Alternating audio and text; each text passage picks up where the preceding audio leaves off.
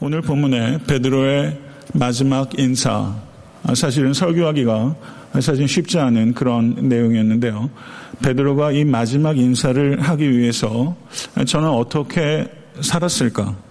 이런 생각을 묵상해 보게 됩니다. 베드로의 이 마지막 인사를 통해서 베드로는 그의 서신서 전체의 내용들을 아름답고 간결하게 요약하고 있습니다. 이 베드로의 이 마지막 인사, 이 인사를 통해서 다시 한번 베드로전서를 우리가 되돌아보며 하나님께 주신 은혜를 우리 영혼 가운데 충만하게 부어줄 수 있게 되기를 간절히 소원합니다. 베드로는 마지막 인사말을 내가 신실한 형제로 아는 실로 안으로 말미암아 너희에게 간단히 써서 권하고 이렇게 시작합니다. 실로 안으로라는 이 사람은 사도행전에서는 신라라는 이름으로 소개되고 있는 인물입니다.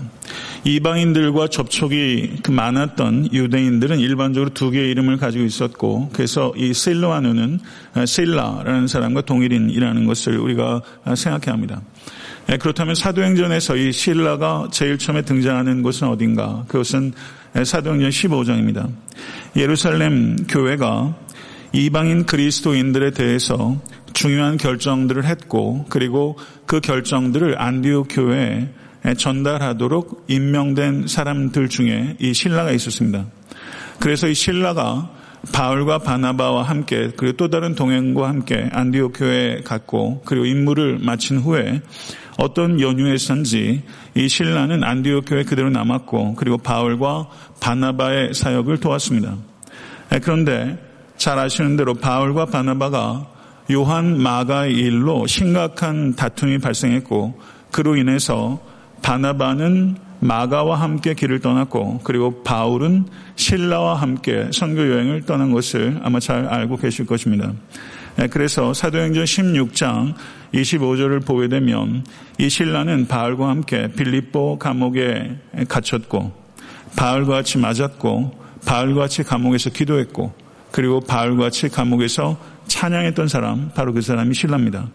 그리고 데살로니카에서 소동이 일어났을 때 바울과 신라는 잠시 헤어지게 되었고 그리고 고린도에서 제외하게 됩니다.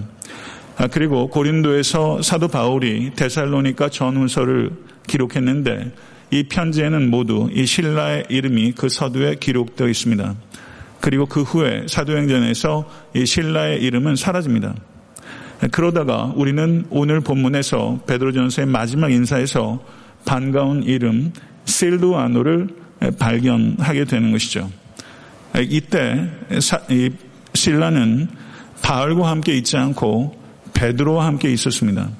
아마도 이때에는 사도 바울께서 감옥에 갇혀 있었거나 순교했던 때로 보입니다. 처음에 바울을 섬겼던 이 신라 그리고 그 신라는 지금 베드로를 섬기고 있습니다.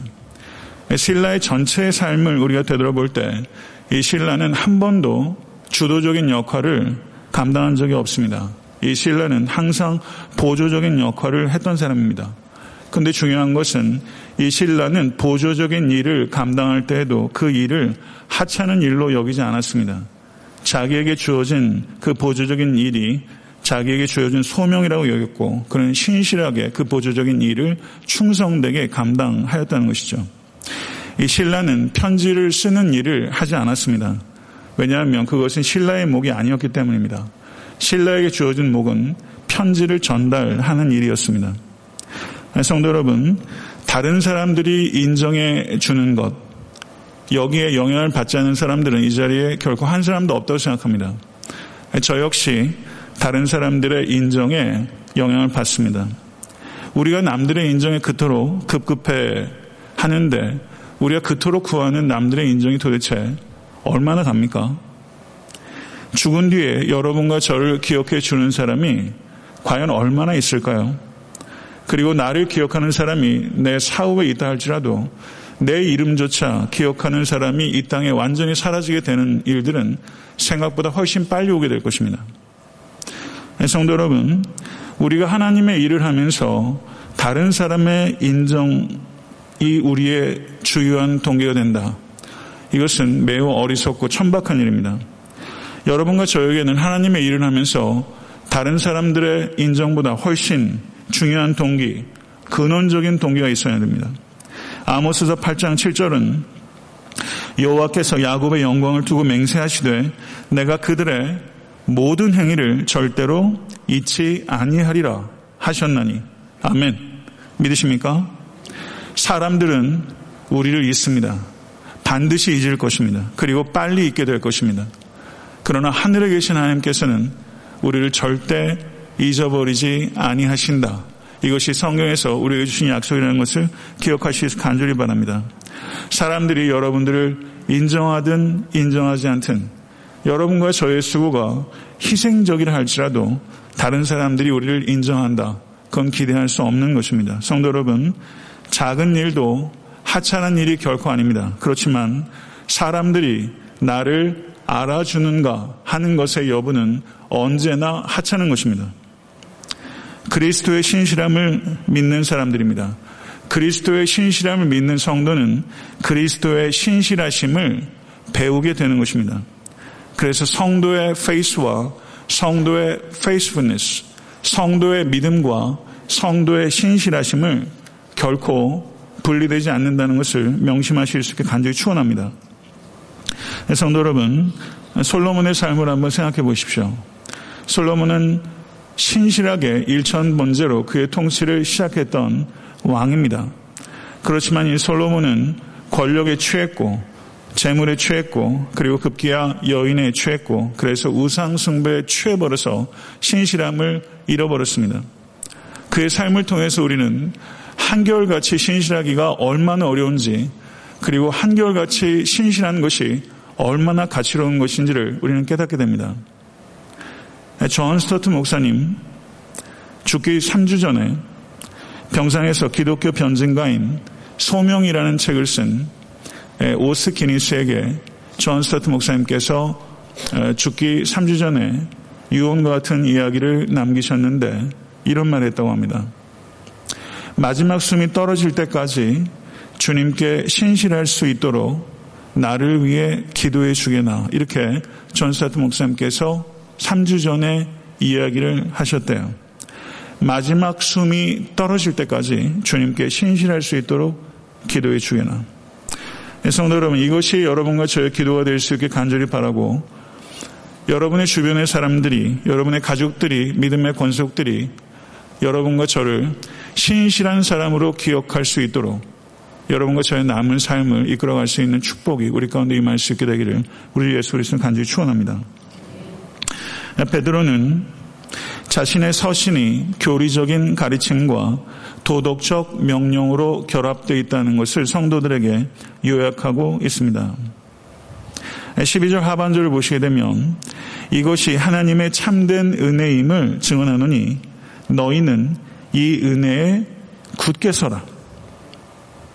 이 은혜에 굳게 서라.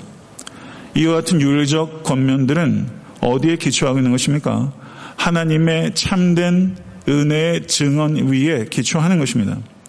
기독교적 윤리는 무엇입니까? 그것은 비인격적이고 추상적인 개념에 기초하는 것이 결코 아니라 하나님의 참된 은혜에 기초하는 것이 기독교 윤리라는 것을 우린 기억해야 합니다. 그리스도인다운 삶을 추구하십시오. 그러나 그리스도인다운 삶은 우리의 의지의 결과가 아니라 그리스도 안에서 우리들을 위하여 하신 일에 기초하는 것입니다. 그런데 성도 여러분, 은혜라는 단어가 많은 그리스도인들에게 진부한 단어가 되어버린 것 같습니다. 은혜가 무엇입니까? 은혜는 전적으로 무가치하고 무능력하고 무자격함에도 불구하고 전적인 호의로 하나님께서 우리에게 주신 선물인 것을 기억하십시오. 하나님께서는 우리 주 예수 그리스도 안에 있는 은혜로 말미암아 우리가 받아 마땅한 것과는 정반대의 것을 우리에게 선물로 주셨습니다. 하나님께서는 우리를 은혜로 의롭다 하셨고 은혜로 거룩하게 하시고 은혜로 우리에게 소명을 주시고 그리고 은혜로 그 소명을 감당할 수 있도록 능력을 부어주고 계신 것을 믿으십시오. 은혜 위에 서지 못할 때 성도들은 쉽게 마귀의 먹이가 됩니다. 여러분과 저의 발이 은혜의 반석 위에 고정되어야 합니다. 그리고 그때에만 흔들리지 않고 굳건하게 설 수 있게 될 것입니다. 사도 베드로의 마지막 관심은 은혜 위에 굳게 서라는 것이었고 그리고 사도 바울의 한결같은 관심과 마지막 관심 역시 은혜 위에 굳게 서라는 것이었습니다.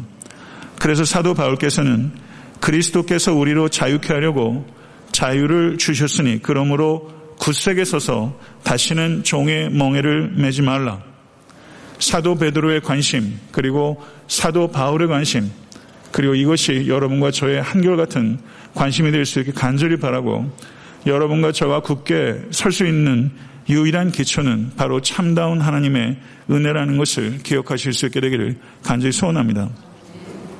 사사기 3장 12절부터 31절을 보게 되면 왼손잡이 에웃의 이야기가 기록되어 있습니다.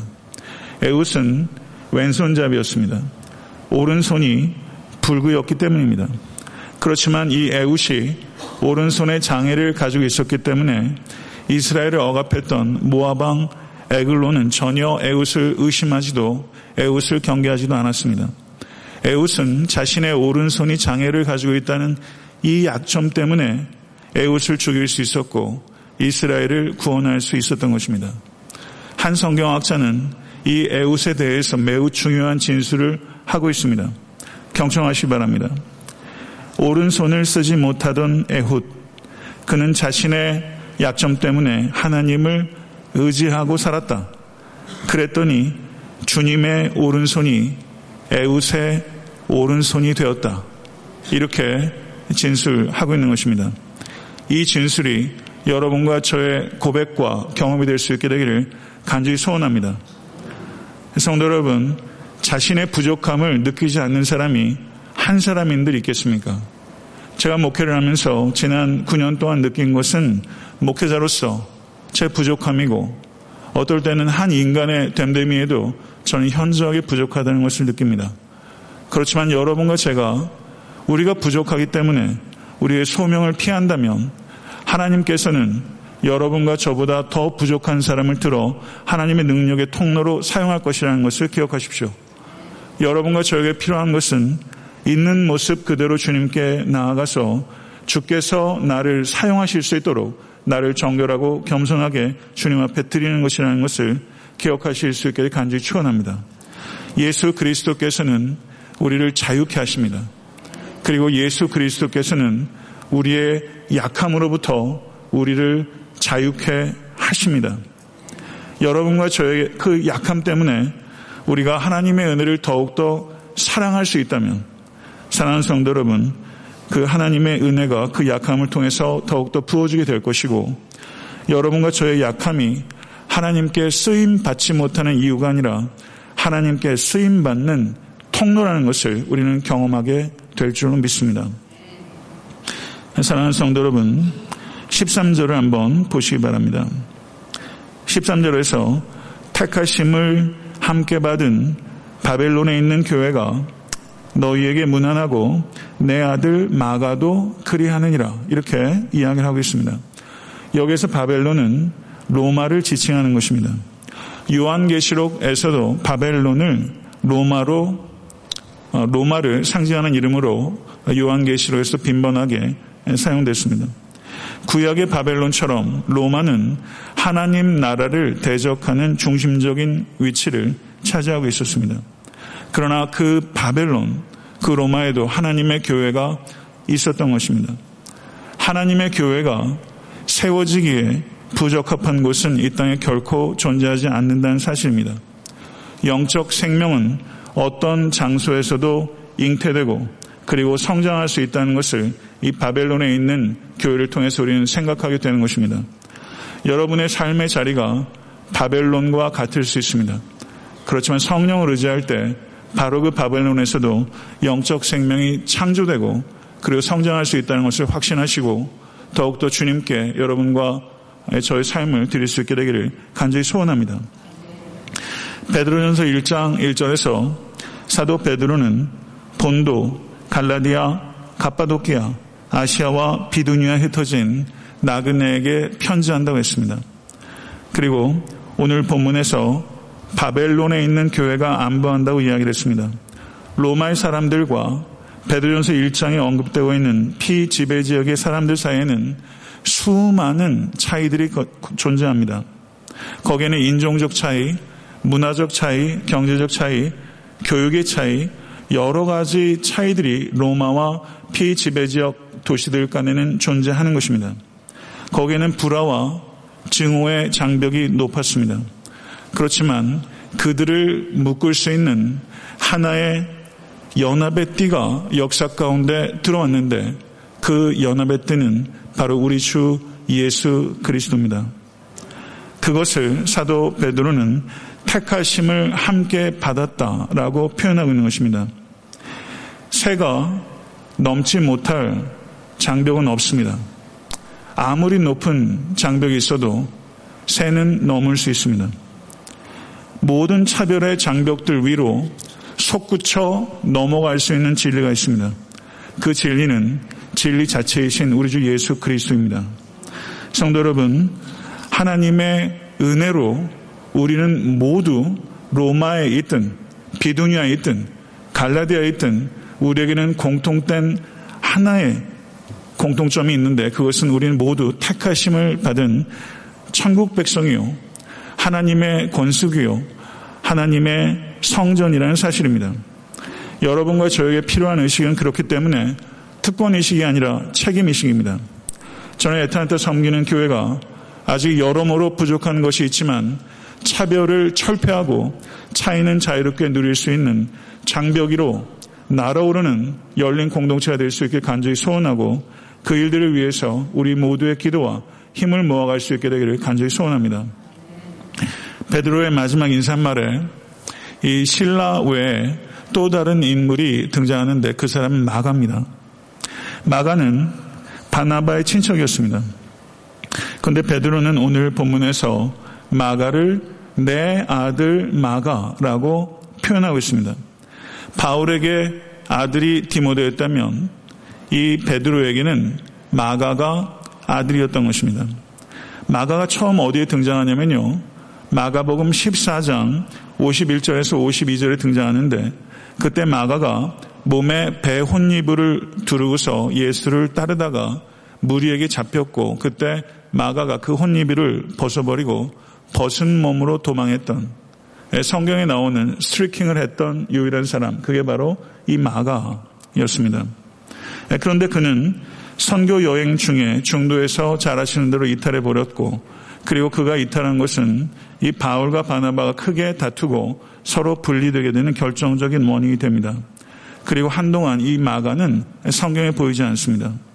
그런데 이 마가가 골로새서 4장 10절에 등장하는데 그때 이 바울과 이 바나바가 이 서로 헤어지게 되는 결정적 원인이 됐던 이 마가를 이 바울이 자신에게 위로가 되는 사람이라고 표현하고 있습니다. 그리고 사도 바울의 마지막 서신서였던 디모데 후서를 보게 되면 디모데후서 4장 10절을 한번 11절을 한번 보시기 바랍니다. 다시 한번 읽어볼까요? 시작.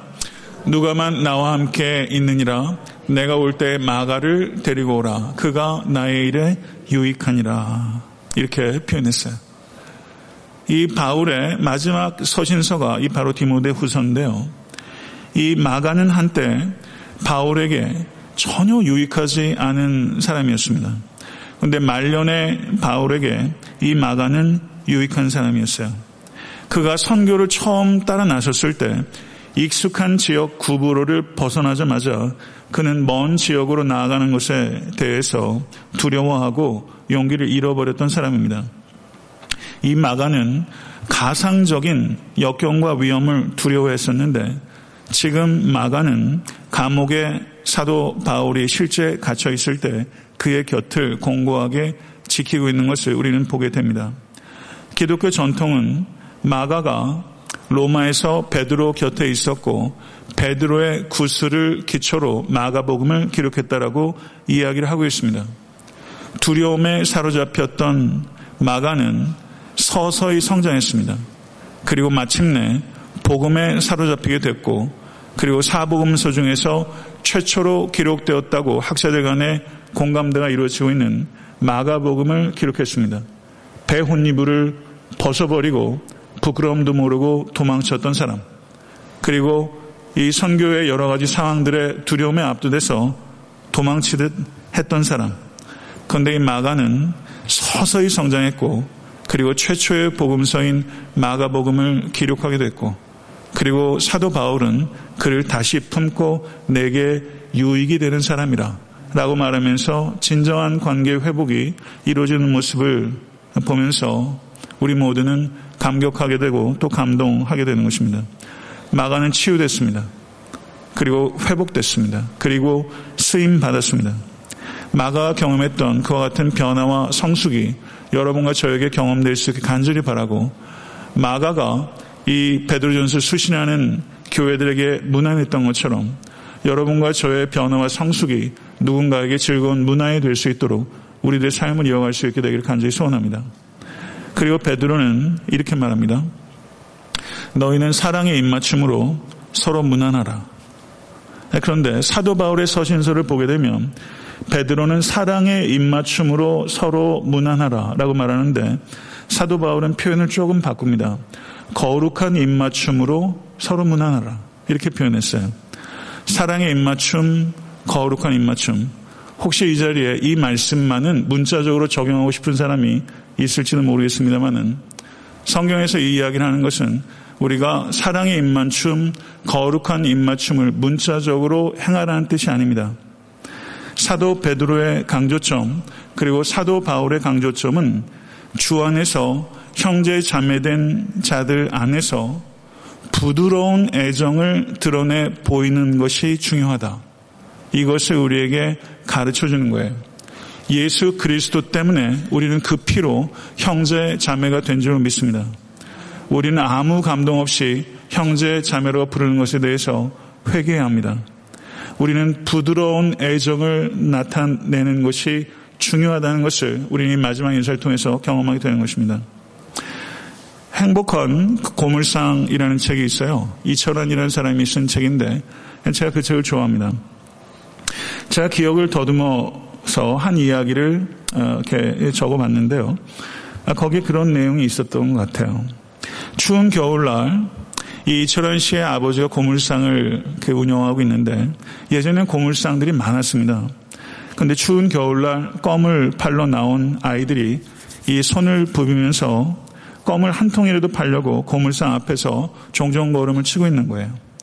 예, 그랬더니 이 아버지가 못내 안타까워서 이 밖에서 이 껌을 팔고 있는 아이들을 억지로 고물상 안으로 예, 끌어들여서는 그 아이들을 따뜻한 아랫목에 앉게 하고요. 그리고 이내 김이 모락모락 나는 파송송 계란탁 라면을 이 고물상 주인 아버지가 정성껏 끓여서 이 아이들에게 내놨어요. 예, 그랬더니 이 아이들이 허기진 배를 정신없이 채웠습니다. 그리고 아이들이 예, 떠났어요.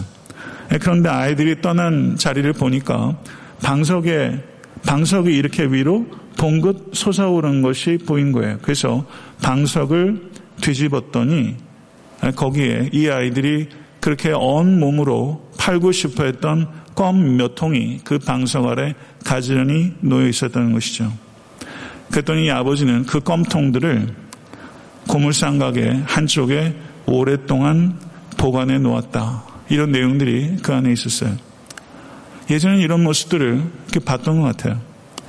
라면으로 이 아버지는 이 소녀들에게 부드러운 애정을 드러내 보였고, 그리고 이 소녀들은 자신이 보여줄 수 있는 애정의 한 방식으로 방석 밑에 조용히 껌 몇 통을 두고 간 것이죠. 예, 행복한 고물상 이 머릿말에선가 제가 봤던 문구가 기억납니다. 예, 사랑으로 고쳐지지 않는 고물은 없다. 예, 그런 내용이 있었어요. 사랑으로 고쳐지지 않는 고물은 없다. 여러분도 저도 고쳐져야 될 부분이 있는 고물 같은 사람들입니다. 사도 베드로는 너희는 사랑의 입맞춤으로 서로 무난하라. 부드러운 애정을 드러내는 것의 중요성에 대해서 이야기를 한 것이죠.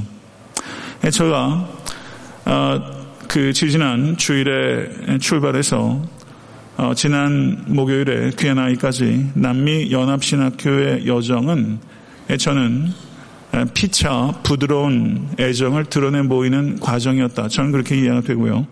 넘치도록 하나님께서 은혜와 축복을 보여주신 감격적이고 감동적이고 그리고 경이로운 순간들의 연속이었습니다. 이것은 절대 과정이 아닙니다. 파라과이로 가는데 걸린 시간이 30시간입니다.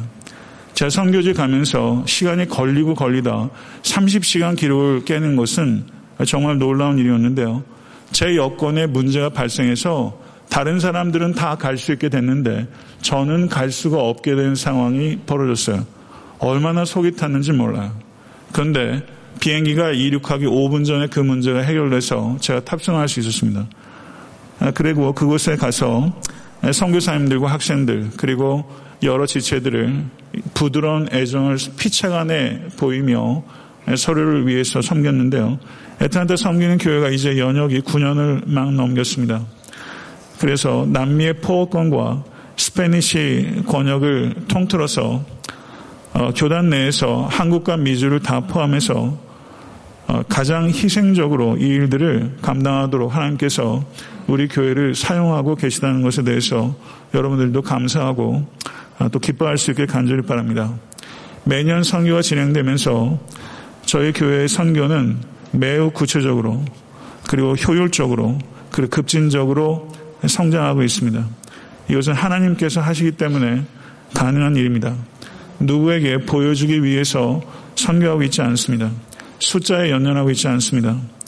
하나님을 기쁘시게 하는 선교에 집중하고 있고 우리가 하는 선교가 아니라 하나님께서 하시는 선교, 우리를 통해서 하시는 하나님 자신의 선교가 될 수 있도록 기도하고 있고 힘을 모으고 있습니다. 이 모든 일이 지속적으로 진행될 수 있도록 본교회가 더욱더 거룩한 사랑의 공동체가 되는 일에 우리가 힘을 모아야 될 것입니다. 하나님께서 우리를 승리하게 하실 것입니다. 그리고 이 모든 일을 통해서 오로지 그리고 영원히 하나님만이 영광 받으시게 될 것입니다. 선교지에서 선교하는 일도 쉬운 일이 아니지만 우리의 삶의 자리에서 선교적으로 사는 일은 더욱더 어려운 일입니다. 우리의 삶의 자리가 훨씬 터프합니다. 그 자리에서 선교사적 사명을 가지고 여러분과 말과 행실이 오직 영광스러운 복음의 증거가 될 수 있도록 삶을 진실하게 이끄시고 오늘 사도 베드로가 마지막 인사를 했던 것처럼 우리도 마지막 인사를 해야 될 때가 올 텐데 그때 그 인사에 부끄럽지 않도록 여러분과 저의 삶을 신실하게 이끌어갈 수 있도록 그리고 신실한 목사, 신실한 장로, 신실한 집사, 신실한 권사, 신실한 평신도, 신실한 청년으로 기억될 수 있도록 우리가 매 순간 깨어 있으실 수 있게 되기를 우리 주 예수 그리스도 간절히 축원합니다. 기도하겠습니다.